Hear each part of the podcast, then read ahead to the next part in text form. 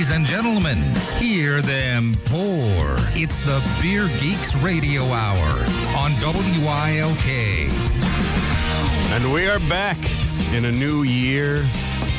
And we are taking a look at some old beers this week on the Beer Geeks WLK. I can hear myself now. I uh, have, for some reason, uh, I usually get sick maybe once a year, but for some reason, 2015 uh, hated me and just kept kicking with me and uh, has hung on to making me sick into this year. So, good riddance, I say. Yeah, I don't know. It's 2016. I'm really proud of myself because I work at a job where I actually have to write the date quite often, Oh, and yeah. I've not written a 15 yet. So I'm I'm patting myself. You know what the worst is because it, it I, usually because you're so hyper focused on that. Like Yeah. I've done that, and then in like March or something, I'll screw it up and I'll put something. I'm like, where did that even come from? Like what? So I don't. But yeah, that's always a good time. Uh, so hopefully everybody made it through the new year, had a good time, was relaxing. We got some really good beers. Uh, uh, let me go through everybody who's here first before you even start going off on on antics. Uh, I am here, Derek Warren, joined with my lovely co-host Matt from Massive Beer Reviews. What up, buddy? Who's always been here with me, and George from George is back. Finally back. Yeah, he's back in studio, and Billy is still out in the woods, uh, off the grid. in his natural habitat. He's still working on that manifesto. yeah. He'll be back, uh, I believe, next week. Billy will be back to join us. Uh, they've had a lot of stuff going on at the Ale House, too, so he's been busy up there. Uh, but no, we're all back. George and I actually made another trip up to our wonderful Rushing Duck Brewery. We like to like, go up and visit there. Yeah, probably every other month or so we get up there. And uh, we went up on New Year's Eve and picked up some stuff and swung by a couple other bottle shops to be able to prep for New Year's Eve. So had a good time with a lot of their beers. Another brewery, we keep telling you to go up there. They're hour and 20 minutes from us right here. And they actually made it on top 10 lists for two of us last week. So, Definitely. really good brewery. Uh, but let me get into a little bit of beer news before I start getting into a lot of our stuff. Now, there's not a lot going on. Uh, you know, last year, towards the end of the year, there was a flurry of buyouts, as we've already covered. Uh, and then it's kind of been quiet into the new year, and it'll start up again, don't worry. But the, the big news, really, to close out the year, one of the most interesting things is the total number of U.S. breweries now has reached 4,144. Now, what's interesting about that is that is the most since the previous peak. And the previous peak was 4,131 in 1873. Now I'm curious. Are they going by registered names or are they going by actual production? Or I don't think they're going by actual. I think they're they're going by what's officially recognized as now an open functioning brewery. Like the the paperwork's done and everything. So in all technicalities, those breweries could be producing. I don't know if they all are have formally been, but they're recognized by the Brewers Association as being a functioning brewery. I'd be curious to see actually what, how many are actually up and producing a bunch of beer. You know what I mean? Because I know a Yeah. lot of people, you know, big eyes. You know what I mean? Yeah, kind of open up. it. yeah. But it, um, what do you think about this year? I think I actually might see a slight slowdown this year for some reason. I have a vibe where it's like it's kind not bubble bursting, but we're starting to plateau a little bit. Yeah, I think it's going to be. I don't think it's going to be as aggressive as Yeah. it was the previous couple years. I don't think it's going to be like a dramatic, like you're going from I don't know, let's say two thousand to you know. 100 it's not going to Yeah. be anything dramatic like that but it'll be you- you'll start to see it kind of level off like not as a huge jump because you know a lot of people getting into it it's like very sexy and like you know we've had we had broken goblet on they're talking Yeah. about like they all are still working their day jobs it's, it's a very you know gratifying thing if you're into that and uh, all that stuff but it's not a very financially rewarding position to be in Well, I'm also curious as if that list takes into account the the breweries that AB InBev, AB InBev bought. Because if it did, then the number could go down. Because it just Yeah, you know, they're could buy so many, yeah. it'd just be like one brewery Yeah, left. one- it's basically where it was at. We'll just go back to those days. That, that's what's going to be interesting to see is when those buyouts go from being large to kind of intermingling. We, we started to see that already with Oskar Blues picking up some. Uh, Green Flash with Alpine and all like you're gonna start to see more of that I think in the coming year and it's not gonna be so much as a buyout in the sense of AB InBev trying to compete in the market, but kind of even more to circle the wagons and protect one another. Yeah, It like is- bolster themselves, and Yeah. so they protect themselves, kind of like the the um, to a lesser extent or greater extent, the way Duvel has kind of Yeah. bought places and let them alone. Smaller conglomerates can uh, banding Yeah. together to And that that's where-. I think that's going to be a trend that we see start to pick up a little bit this year and going forward because that's really you know, we started to see like Dogfish and a few other breweries got into private investors and everything, working with them. And Dogfish, you know, came out very adamantly when they made that announcement that they are going to buy this back. They have all the intention of like, we're doing this to buy it back. We're not selling them percentage. We're doing this to get the money as a normal business procedure. Um, but I think you're going to start to see more breweries going in this direction to kind of keep themselves from being able to be bought out because that's really once you go into that direction, the next eh, next uh, available option really is to go into an IPO route, which is what we saw with that Yeah. Ballast Point, and then all of a sudden you kind of once those floodgates open, they happen with Elysian. Um, once those floodgates open, you're kind of at the whim of what's going on out there, and when someone wants to get in, they're storming the gates. And that's the funny thing about breweries; they're almost becoming like a pseudo, like like the way we treat celebrities, and that they have to be totally transparent about what they do up front before they get quote unquote caught. Like with Dogfish Head, they just basically borrowed money so they could do more Yeah. stuff. Yeah. And instead of being like normally you just go to the bank, take the money, and then who cares? But here they almost had to be like, hey. We borrowed this. Don't jump to conclusions. Yeah. We're not doing anything crazy here. We just borrowed some money so we mm-hmm. could build. Yeah, and that's it, that's just the, the nature of the beast where it is because people are so sensitive to that now because everything that's gone on. It's like, oh crap, here comes another one. It's like, no, that's not necessarily where it's going to always go. It's like some businesses have to bolster themselves, and that's a mm-hmm. normal business practice. But you know that that to me was the big news to end this year out is just where things have been going and how big everything has gotten in the U.S. And it's interesting going back historically looking at that because we went from those 4,000 to basically seven. It was in the in the uh, 70s, Yeah. uh, and then coming back that aggressively. I mean, you're going from you know well over hundred years, growing to that number to then what 40 to, Well- to get back to above that number. Yeah, I mean, it's just becoming such. Uh, uh, beer is becoming such a normal thing of everyday life for everybody. There's a there's a to go shop in um, Grand Central Station in New York where you can get beers so you can drink them on the train. That's how no, and Yeah. good beer, not Oh, yeah, yeah. not like crap beer. So it's like become that thing where it's just hey, it's I mean, like 40s and stuff. yeah, yeah, for your, for your homies because you gotta you gotta pour it out for your homies. But uh, but so it's like become that thing where it's just you know part of the everyday life, which Yeah. is fantastic. Yeah, it's, it's just becoming and, and like there's more. There's actually a thing I saw today about more schools having like online courses for the like they're they're getting into it, looking at it as a business. So people are getting uh, trained more in the specific business of this, and so it's going to really continue down. It's not stopping anytime soon. It's not a fad, if you will. It, it's it's com- become a lifestyle basically. I, I believe it was two weeks ago. I could be wrong. Maybe a month. Close enough. Um, CIA, the world's largest um, Mm-hmm. Yeah. culinary school, opened up their own brewery. Yeah. brewing program. So And that's a big thing go. for them because that's been the, the long push in most of those food schools, like the culinary schools, is the, the wine and, and food pairing. And that's Yeah. been a huge push for them to understand that. And now it's there's been a pushback for the past couple of years of like, why aren't you doing this? Why aren't you? And they finally have now opened that up because they recognize it as this isn't going away. It's not a fad, and people have really become much more educated on it. And there's so much more going on. So Yep. it's not going anywhere, but uh, it's getting a couple new beers are going to be coming out uh, relatively soon. Uh, Clown Shoes announced they have the Barista. It's uh, their brown angel ale with coffee. From the way it sounds, they kind of haven't really said what it was. It was just the artwork. They kind of always keep this comic book artwork where there's characters that interplay with one another. So that one was that. That's going. file shoes.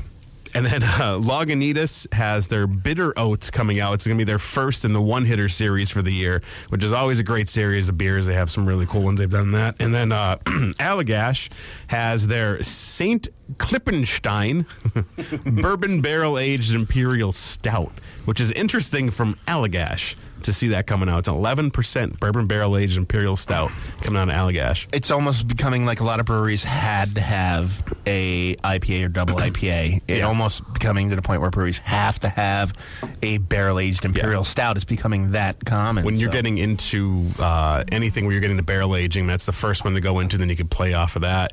And Allagash, I mean, they've been doing this for a long time. They've been playing with barrels for a long time, so it kind of it's gonna be interesting just because they usually do Belgian styles. Well, I mean, it could go Belgian and influence Belgian influenced imperial stout. I mean, they do make the black, which I Yeah. believe is their imperial. So they might just kind of tweak that recipe and throw it in a barrel.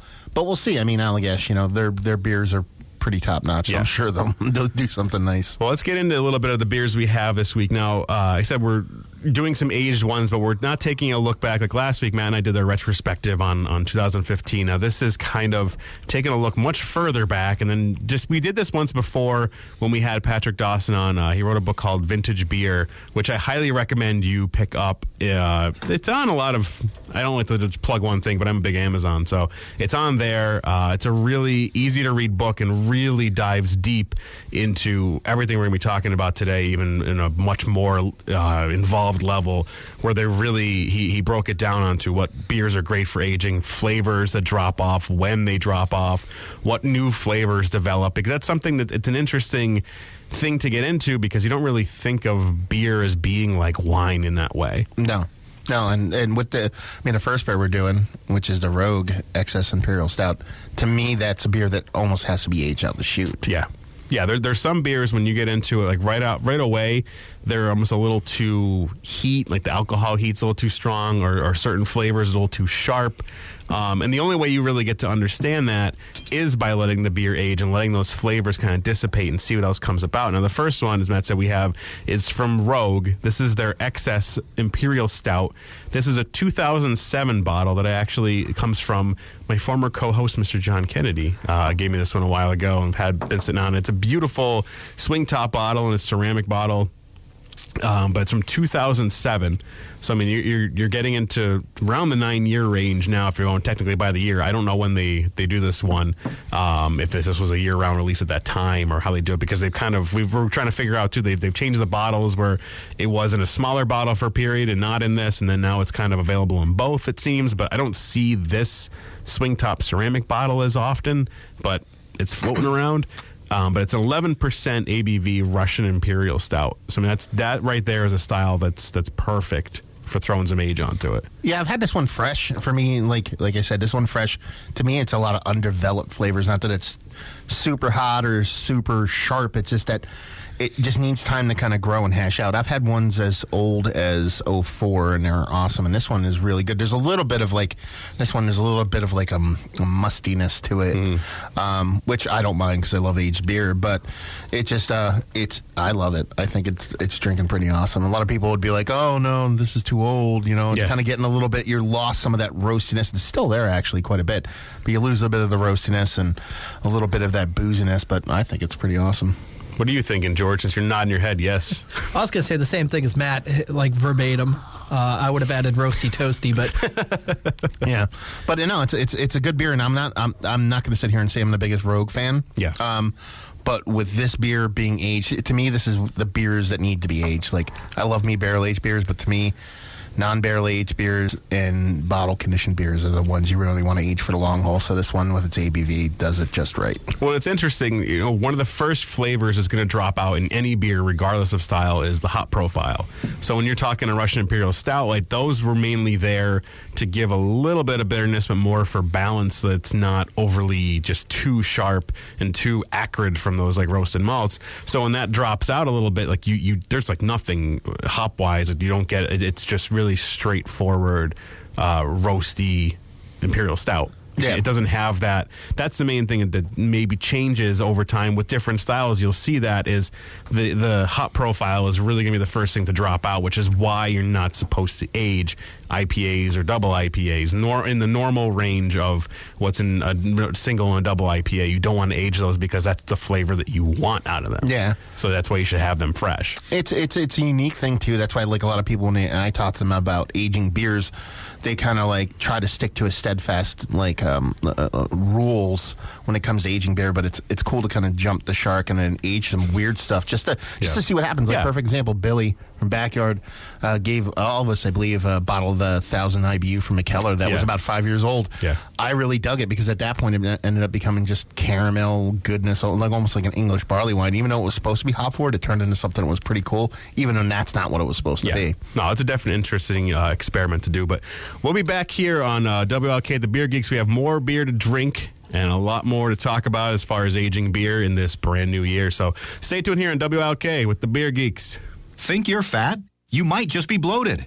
Find out by calling now for a free trial of Newbiotics, the new breakthrough that flattens bloated bellies fast. For a free trial, call 1 800 791 9948 I used to be plagued by pot belly and constant bloating. After taking new biotics, my belly flattened and continues to get flatter. My sense of bloating and discomfort is gone. If you've got a big belly, you might not be fat. You might just be bloated. New Biotics is scientifically formulated with natural ingredients to flatten bloated bellies fast by cleansing pounds of rotting food and toxic sludge from your body. It even combats periodic heartburn and acid reflux. So just think how much better you'll look and feel. Think you might be bloated? Call now for a free trial of New Biotics and see how much flatter it makes your belly. You might be surprised. But hurry, call now for details while these free trials last. 1 800 791 9948. That's 1 800 791 9948. 1 800 791 9948. Earnings vary based on your effort. Do you want to learn how to make money flipping houses right here in Scranton and Wilkes-Barre? If so, we have an amazing opportunity for you. We're looking for a small group of motivated individuals to join our real estate investing team. You'll learn our simple three-step system for flipping homes right here in the local area. This is Than Merrill, star of A&E's hit TV show Flip This House. My team and I are looking for a handful of people in the Scranton and Wilkes-Barre area who want to learn how to make money flipping houses in your spare time using other people's money. Scranton and Wilkes-Barre are perfect markets for my system, and next week I'm holding a free two-hour educational workshop where you will learn how to make money flipping homes and how to build long-term wealth with income properties. To get two free tickets to Than's workshop, call 1 800 266 1959. Seating is extremely limited. Call in the next 10 minutes and you'll also reserve a free copy of Than's Money for Deals Guide. That's 1 800 266 1959. That's 1 800 266 1959. Dining, entertainment, adventure. Get it all at half price or more at getmyperks.com. You'll save money with great deals from your favorite restaurants, family fun centers, golf courses, and even half price tickets to local events. Looking to showcase your business in a unique way? Call Ryan Abcroft at 883-1111 or go to getmyperks.com to find out how to get your business involved. Plus, be sure to check out getmyperks.com daily for the next perk of the day. That's getmyperks.com. Use it. I hear the talking of the DJ.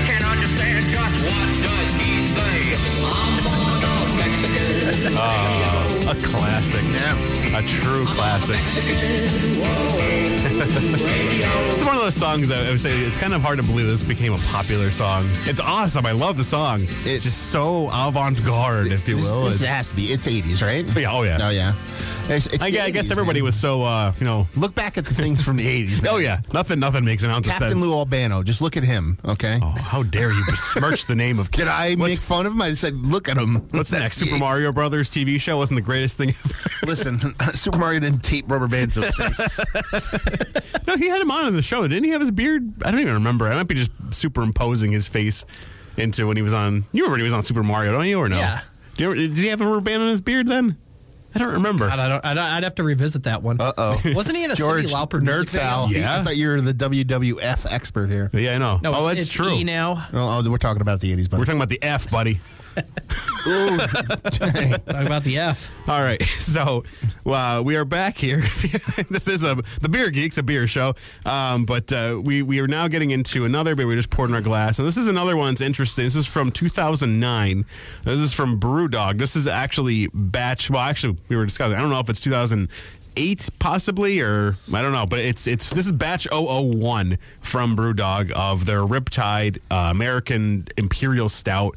Eight percent. So this is kind of one of those ones. Uh, one of the main things you want to pay attention to when you're getting into aging beer is the ABV. The the bigger the better as far as aging it will go. This kind of is in that precipice of, eh, you know, it, it, it can, but it's not really something it's highly recommended to let age for a long period of time. This was just one I stumbled upon and came across it, and it, it's interesting. Like I've had I've had a couple bottles of it, and, and some of them have been dead on. It's it's thinned out a little bit, but you can still tell it was a stout. And that, that's the thing. Like sometimes you have beers that when they age out, you get uh, you don't even know what it was to begin with. yeah, I mean, it definitely oxidation going on, but um, you, you still have a lot of good flavors there. It's a little bit thinner. You have a little bit of kind of like wet papery kind of cardboard thing going on, but at the same time, you're getting a little bit of like I, I like to call raisinettiness, where you get a little, little bit of chocolate covered raisin going on, Yeah. which is what I covet in my aged beers. So you have your goods, you have your bads. I like this, even though there's flaws in it. Yeah. Um, just goes to show you what oxidation could do. Um, there's some ways to combat that. Do you know what I mean? Like if you take your beer and you take care of it well. Yeah, You can Let's actually- get into that a little bit. We essentially get into the if you if you want to age your beers. Yeah.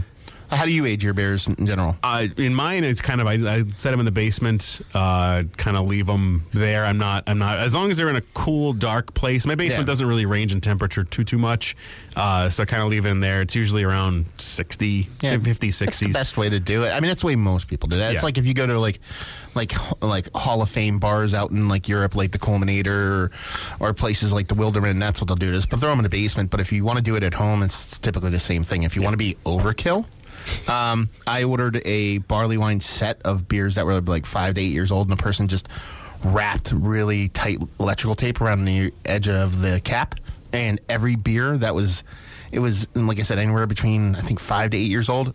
Perfect, zero oxidation in all of them. I've never done that, but it worked for him. Yeah, that, that's one people can do that. And the other thing, if you really want to get fickle, Waxing. yeah, you could di- you do your own wax dipping at home, and that, Yeah. that's like that's what you see. If if you're not familiar with this, like the, the idea behind it, um, I'm sure you've seen some bottles at a bottle shop that have a wax sealer on top. Yeah. Like, yeah, it looks cool, but that's not the only reason they're doing it. Yeah. Uh, that is a total way to keep any oxidation from going on because it's a complete airtight seal around the top of that beer.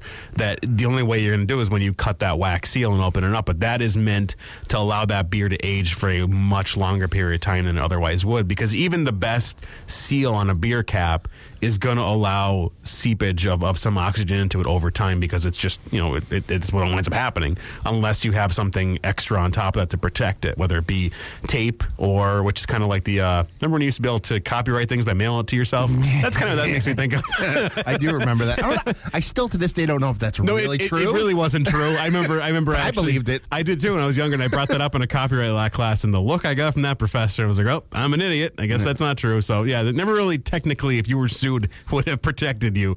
But that's kind of that makes me think of is like that. That. But if you really want to do it, the wax seal is, is perfect, and just get like right. Don't get vanilla scented wax, Mm. or don't get like a Yankee candle and just dip it in there after you have it for a couple hours. And it, it's There's a lot of different ways you can do it. If you go, in, if you go into YouTube's, and um, what's that like, man? how you doing YouTube? Uh, if you go on YouTube, you can actually like look up different ways of waxing. There's some people Yeah. that do it with actual. You can buy actual like legit good wax. Yep. There's people that make them with a mixture of crayons and hot glue sticks. There's there's a, yeah for coloration and stuff like that, Wow. and they all work really well. Some of them are more brutal to get off than others. um, but there's yeah, there's different ways to do it. Yeah. Um, just don't if you have a cork and cage bottle, don't sit it on its side like it's wine. Like oh, yeah, that is- ruin it. Yeah, a couple things. You can have corking, which is actually a disease that is in a cork bottle. And if that's actually in a cork itself, then it can make the beer go bad regardless. But then like it's not like wine where you sit it on your side. Yeah. It's The, the best thing for me for beer is even whether it's corked and caged or not, like I don't let it sit on its side, period. Because even if if you do like and it's a regular cap, like one, it's not it's not good to have that contact with it for a long period of time anyway. But also, even if it was fine, like you still have to pick it up and then you have to worry about sediment because that's something else. Uh, as you let these beers age, like you've you've seen them on bottle shelves, uh, the bottle shop shelves, like there's a lot of sediment in the bottom. That's not a bad thing. Like Yeah. I've, I've seen people in a bottle shop like, oh, what, what, what's that? And they keep on moving. It's like, no, that's not a bad thing. That means it's been sitting there for a bit. And like, okay, I shouldn't say it's not a bad thing. It can be a bad thing, so it's not meant to be sitting there for a little bit. Um, but that's just really like, you know, hops and, and things that weren't filtered out that were in the beer. They will just settle on the bottom over time. After a couple of years, you're, you're, there's no way you're not going to have some sediment going on. Yeah. So, I mean, you, you don't want to, you really don't want to drink that. So as you're aging these beers, I'm not. I mean, you can. It's not going to kill you. It's just it, you're going to get a different flavor at the bottom of that bo- bottle. it's very Ron Popeil. You just want to set it and forget Set it it. and forget you it, know what I mean? Like you just you don't want to screw with it. Um, th- yeah, the thing is a a couple things. Like temperature is important. Obviously, you don't want to have 80 degrees and you don't want to have 30. But a lot of people are like it has to be 55 degrees. And if it's 58, then you're screwed. No, if it gets you know mid 60s every now and then, don't worry about it. Yeah. But if it gets on the 40s, don't worry about it. Don't move it. Yeah. Don't light is way more important than uh, temperature variation. It's not getting into like 90. Yeah. Like you're, as long as you're not for some reason going, I'm going to put up my attic. I'm going to take it out of the Yeah. basement. I'm going to put up my attic. Take, like Yeah. when you're doing that kind of fluctuation. That will screw with it and ruin it. Um, but basically, if you have any uh, idea like uh, of how to age wine properly, it's very much the same for beer. It, it's very the similar profile. If you have any idea of it, and like, yeah, you can get like they have like a wine fridge, and like you can get a fridge for the beer is definitely the ideal way to age it out, but realistically for most people including myself that's not going to happen i'm not going to have a separate beer aging fridge And uh, like for those super nerds, I don't. I have a separate beer fridge that I keep my beer in when I keep it cold. You know Yeah. what I mean? Oh, yeah, but, yeah. But um, if if you want to do it, a lot of homebrewers do this too. They'll go out and actually regulate their fridges, and you do the same thing if you want to do age beer. And if you want really want to go overboard, you can go get yourself a, a nice big fridge.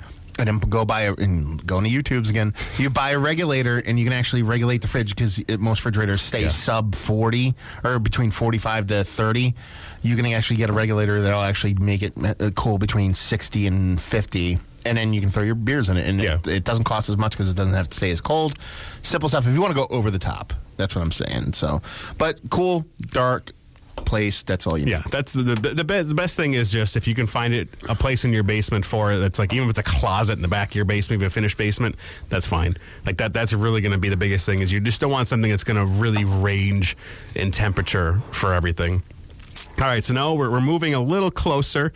Uh, we just cracked open a bottle from Avery. This is their Czar, another Russian Imperial Stout. This is from 2013. What's the ABV for the this year? I think it's on the left side of it. It is a total of 10.3% Okay. alcohol by volume Yeah, the, the the thing that's interesting is Avery, especially like they're very. If you ever looked at some of their bigger beer bottles, uh, very meticulous about the ABV, getting it on there, and then it ranges from year to year with them. And that's one of the things you're going to have as you're in these bigger beers. Uh, is it is going to range sometimes dramatically from like. 10% one year to 8 one now the next year to like 14 the year. It just all depends on the brewing process and how things attenuate and what, what happens. Sometimes you will have that using the same ingredients. You're just going to have this wide variant of ABV range. there's a lot of i mean avery again i can't speak enough about them but there's a lot of uh, when speaking of russian imperial stouts there's a lot of variants um, there's a it's like there's american barley wine and english barley wine there's americanized russian imperial stouts and there's russian imperial stouts you have the old school russian imperial stouts which are they have a ton of hops in them, but it's all for balance, and they're pretty much malt forward, and they're robust and really kind of just uh, delicious. I love them. But then you have an Americanized ones like uh, North Coast, uh, North Coast Old Rasputin is probably the most important one, or most popular one. That's really hop forward. This kind of falls somewhere in the middle for me. But the thing is, this is by far one of my favorite Russian Imperial stouts to get a little bit of age on. Yeah. they all get better with age, but once this hits about two, right about now, 2 years or so.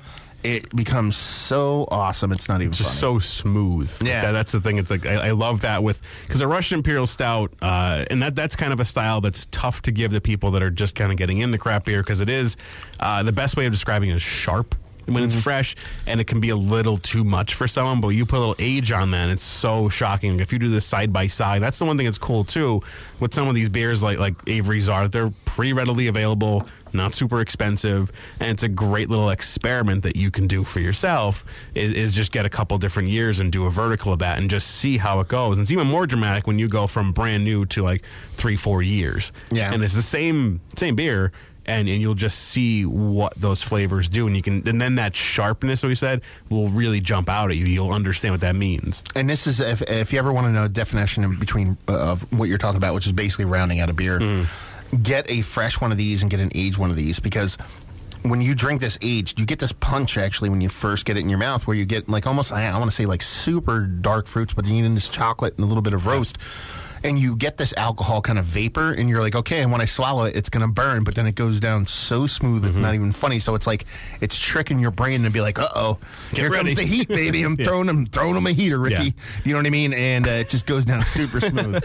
Now that's one thing that's interesting too with a lot, especially Russian Imperial stouts, is when you have them fresh, the the you're getting like this bitter chocolate, bitter coffee. That that's where that sharpness is coming from, and as those age out, these red fruit, like dark red fruit Like, yeah, flavors like- come in. Over almost rotten cherries on this one. They're Yeah, delicious. And you you don't you wouldn't think of that necessarily when you first have one, unless you have an aged one, and then those flavors kind of make sense in your brain. But when you first have a fresh one, you wouldn't ever think of those flavors, and that's what's interesting with aging, is that's what winds up happening with a lot of these beers is they'll develop flavors that you may not even have thought that Yeah. were going to come in i- into that beer at all. And they make complete sense and they, they really complement things. Like unless you get to where it goes out too far, and then we said like with like the Riptide, you get a little bit of cardboard flavor, and that's just from that oxidation. Like now, if I if those were wax dipped, who knows where that would have been? Yeah, who knows? But it's also one of those things. A lot of times when people talk about age beer, they take what they hear for truth.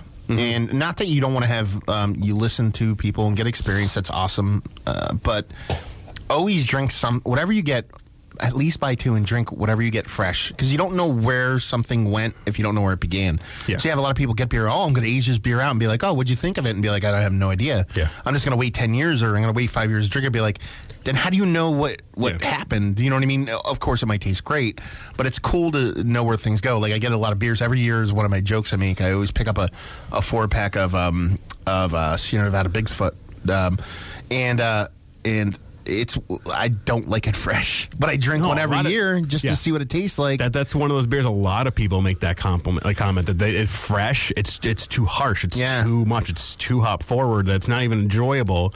And that's one thing that's funny too. Is like most people that are you know claim to be super hop heads. Like I love it. Hoppier the better. Mm-hmm. Get a fresh barley wine then. Yeah. And like they don't. I think a lot of them don't get that. It's like no. If you love something that's super hoppy and you've had beers that aren't hoppy enough, get a fresh, and I mean a fresh barley wine.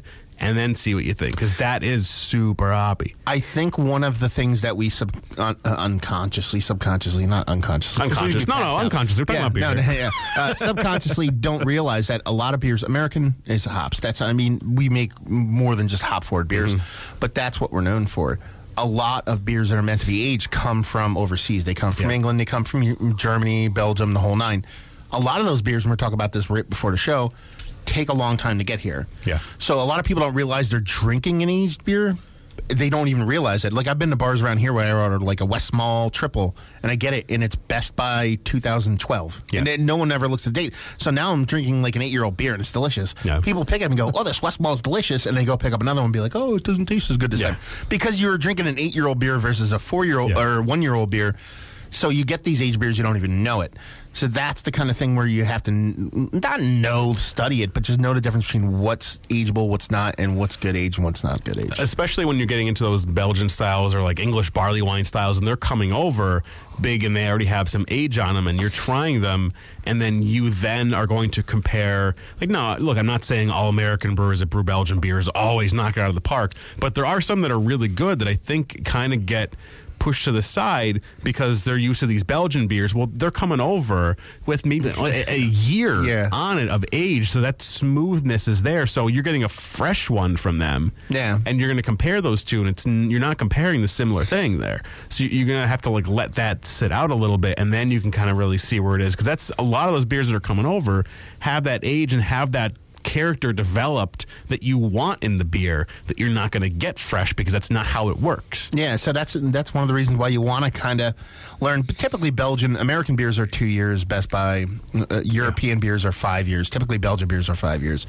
Best by. So if you get one that says Best by this year, that means it's five years old. If you get American Best by this year, it's usually two years old. Yeah.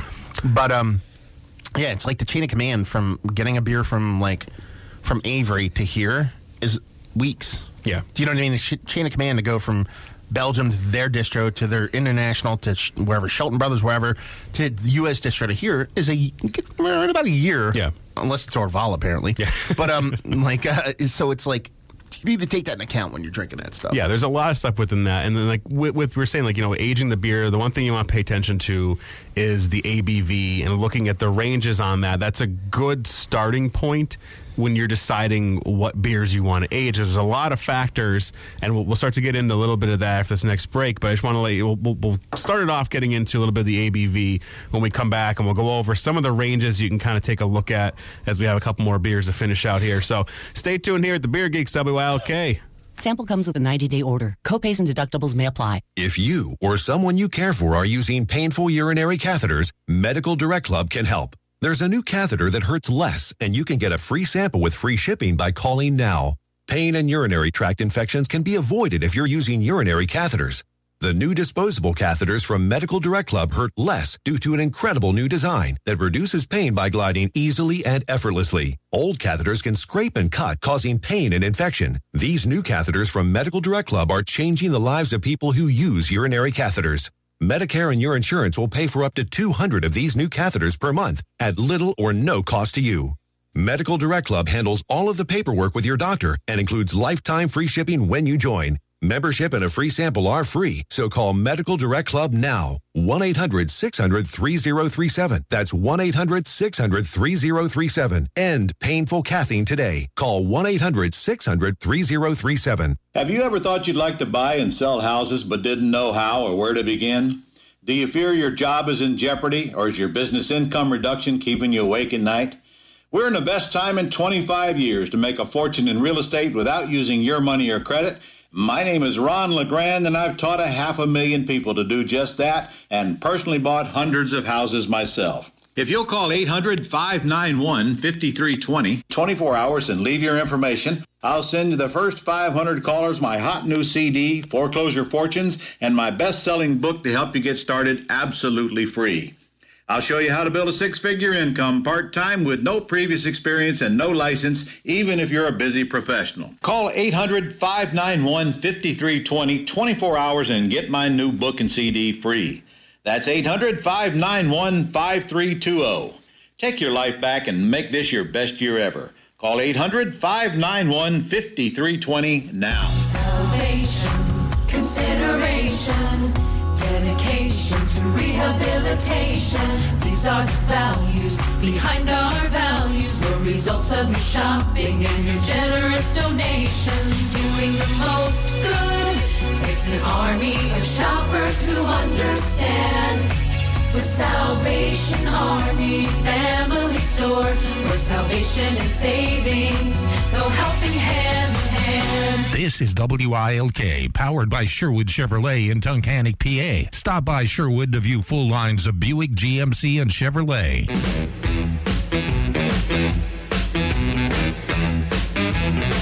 When you touch my hand and you talk sweet talk, I get a knocking in my knees and a wobble in my walk, and I'm trembling.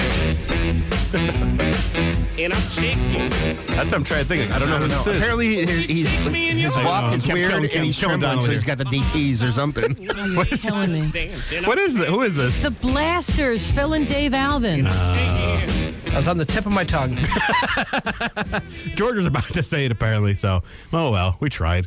Uh, so we are back here and the Beer Geeks, have some more aged beer working through. Um, now, they said before the break, you know, one of the main things you want to pay attention to as uh, an easy guide to, to start getting into understanding what beer is good for aging, you want to take a look at the ABV in it because that's really going to tell you because the, the the bigger the ABV, the better chances of that beer holding up over time is going to give you. That's just like a real easy idea to start with, and generally that means double digits. So if you see something starting around ten percent. That's a good benchmark to kind of just start by to have a, a look at what beer is going to age out for a bit. Now, the bigger the ABV, the more it's going to age out for sure. And there are, of course, different mm, you know things within that as well. But that's just a good starting point. Yeah, I'm. You're talking to the wrong guy, man. Like I just No, I think age out No, anything. no, yeah, age anything at ten percent plus. Yeah. obviously, I personally would go around like eight, five plus. Yeah. that's just me. But in all reality, I'll go. I'll drink whatever. Like at age. Had some 1976 Amstel Light. Um, no, I would, dude, and I'm not laugh. uh, Don't laugh. I would totally do that. One of the, I found me and my buddy found a case of La Trappe. Latrap. Everybody here probably has had La Trappe beers. Uh, Yep. Koningshoeven Brewery from Netherlands. We found a case of uh, La Trappe Enkel. Never heard of it. Neither Yeah, did I when yeah. I found it. And it was basically it's their single beer. It's their table. It's their Trappist Ah, okay, table yeah. beer.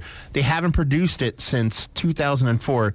We found Best by 96s uh, about three years ago. So you're talking about Best by 96. Yeah. So you're given a, a Belgian five year roll. So you're probably looking right around like 1992 it was made. So we're drinking about 21 year old 5.5% beers. They were delicious. they were delicious. Yeah. Though. It, they, they lost their carbonation.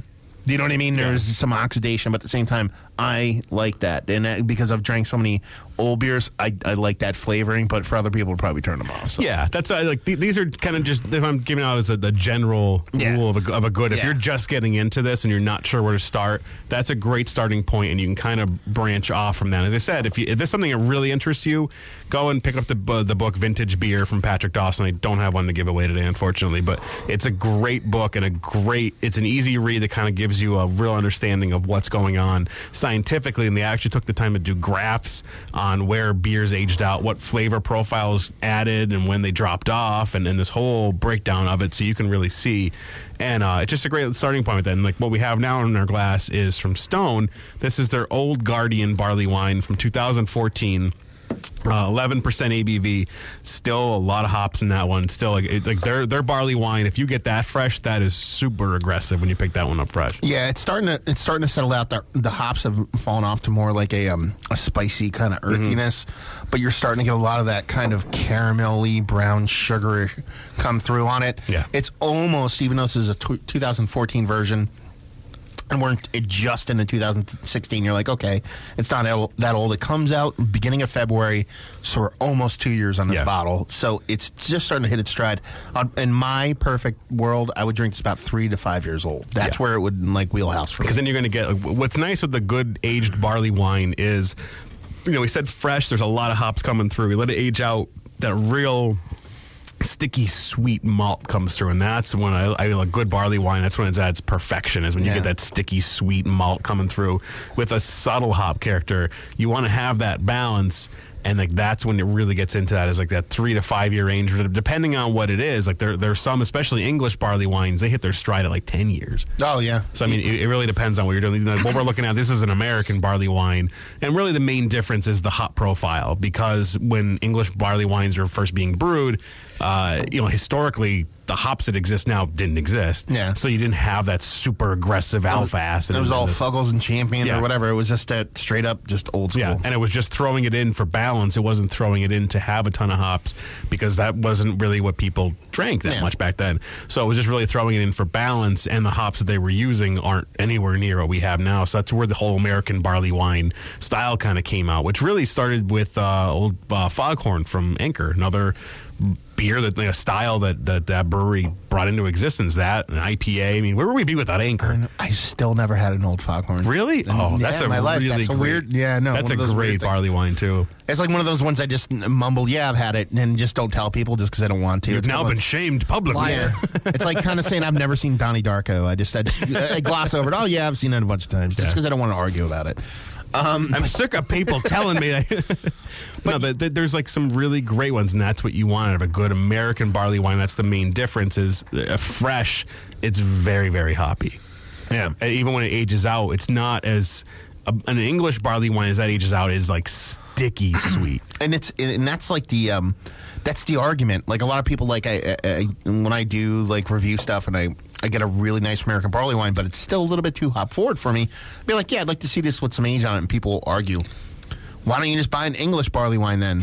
You know what i mean? Yeah. but that's not the point. Like it actually like an aged american barley wine isn't going to become an english barley wine. It's Yeah. going to become something different but at the same time I just think that's what it's meant to be. Just a little bit of age round out, not as be as hop forward. So it, who knows? There's some people that love their Bigfoot straight, oh, love Oh, yeah, their definitely. Guardians straight, stuff like that. But for me, American barley wines are meant to be aged like uh, certain some other beers are. No, what was fun was last year Stone did. Um, they do, if you're not familiar, they do odd year odd beers, and last year's was Old Guardian Extra Hoppy. I I drank one fresh. Yeah, I did too. Yeah, it was. I it- has like I have to drink. it was it was so uh, the only thing I can remember, I remember it almost being like this, like candied marshmallow. Like the, the hops were just so aggressive. It was like your palate couldn't even like, distinguish what was going Yeah. on a little bit. Yeah, they do a lot of odd sweet- year beers, so Yeah. it's just fun. Like a lot of smoke stuff and a lot of like odd beers. It's for they do some fun stuff with that Yeah, series. they do a lot of really cool things with that, and just basically they just kind of take really known ones they have and just screw around with them in some way, and that's what they had done with that one. I mean, that would I wish I had hung on to one they aged out just to see where that would go with that having more hopping done to Yeah. it, but I didn't. I had to have it fresh because Yeah. I should have bought two too. I just yeah.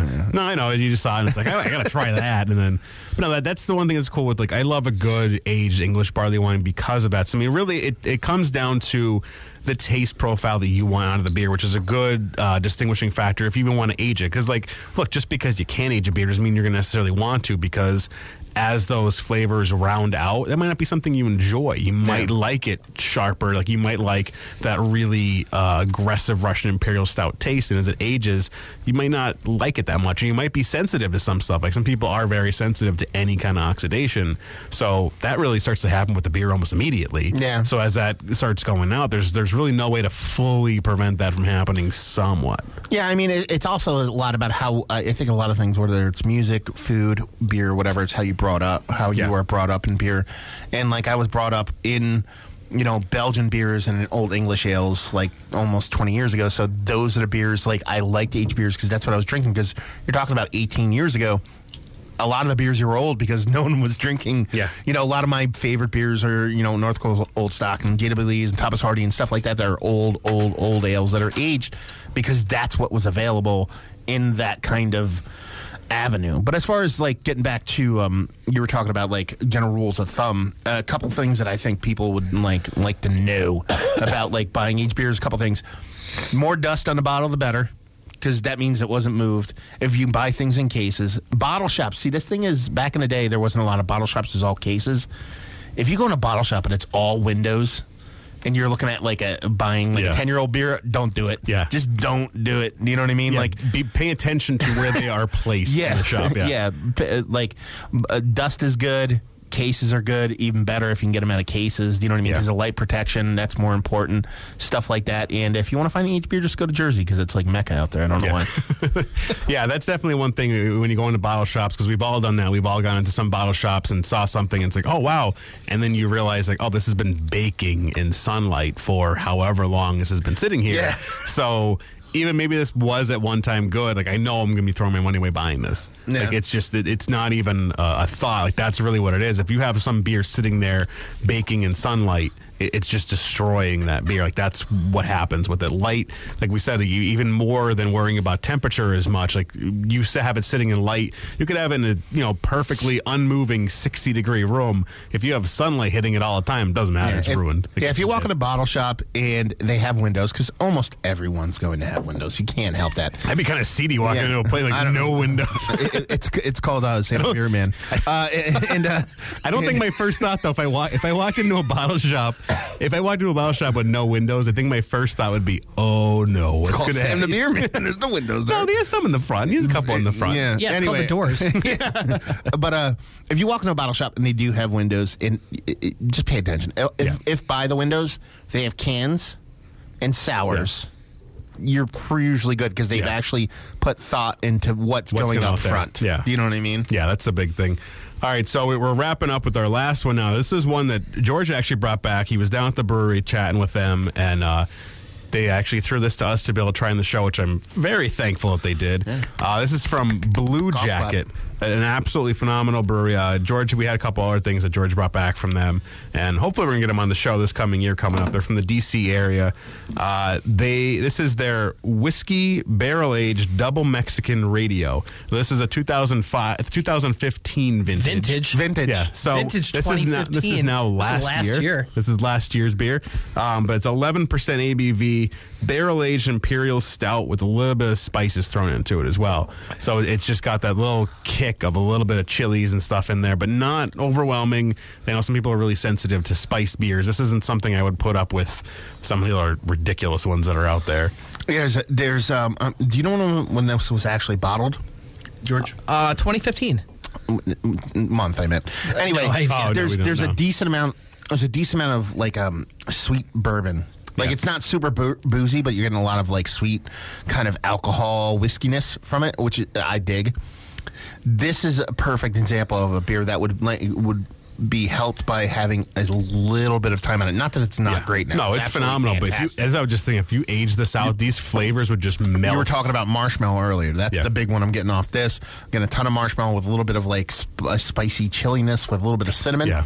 Um, but this is also something I would never age for like more than like two or three years. It, it needs to be Yeah, drank within a contingent. certain amount of time. You know, you wouldn't want to age this out too much because I think you would lose too much. Yeah. This is one you're going to have to pay attention to as you're aging it. But I mean, there's just so much in this. That's why I love when, when a brewery, now, when you were talking to them, George, like they're, they're very into culinary things, correct? Yeah. Yeah, and like you can you can really see that coming through as this being a beer that they kind of took a thought with pairing with food with the flavor profile in this that like, this would be really good with some like richer like a, like a nice steak or something like that those spice like everything would complement different flavor profiles it's not just let's put all these in the beer and see how it is it's like No. let's put all these in the beer and then pair it with some foods to have all these other flavors going on within it Yeah, it's it's it's, it's a fun beer.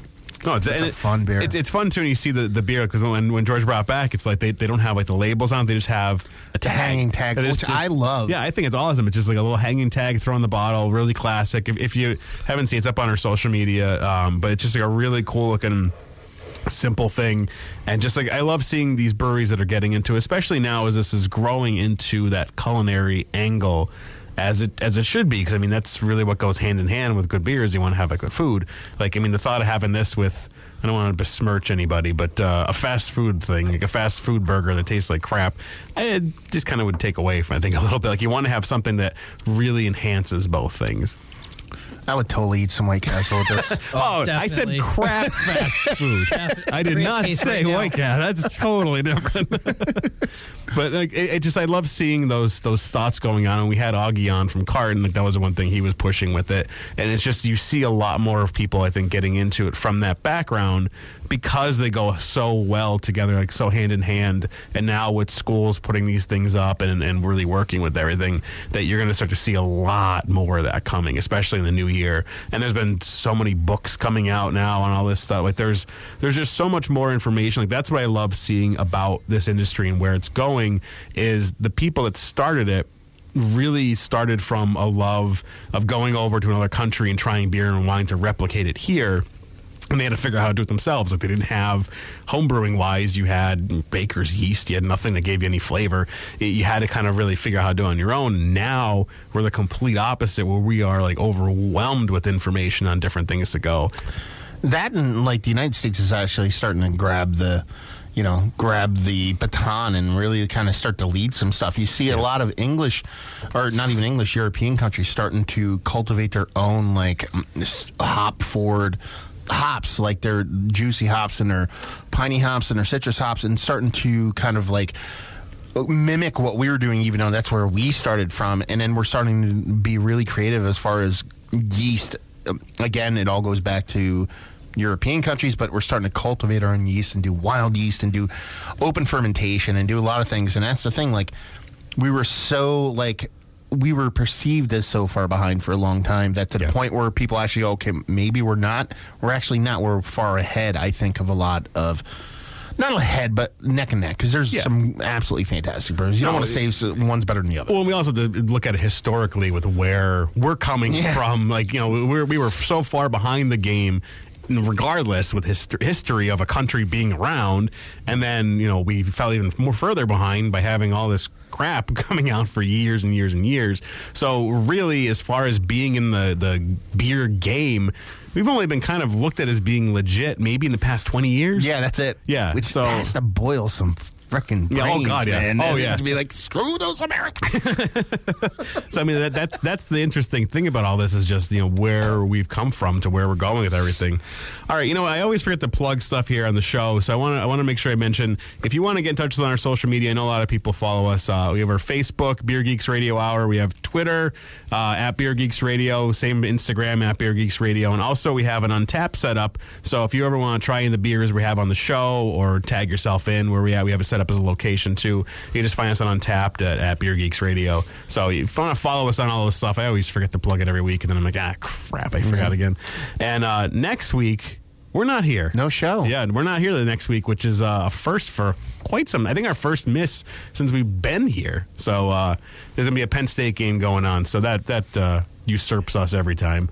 So we're gonna be we'll be off next week, which will be a nice little recovery for us. And then when we come back the week after that, we're gonna have Almanac Beer Company out of California, really really great brewery, doing some really cool sours and some awesome hop forward beers. So we'll come back strong and then keep on plugging away into the new year. So we got a lot of cool things coming up. So stay with us here uh, and uh, follow us on social media. You can always find out what's going on or get in touch if you have any questions for us and all that. There's the music. And uh, we're good to go. So until then, we'll catch you in two weeks. All right, everybody. Cheers. Cheers. Cheers.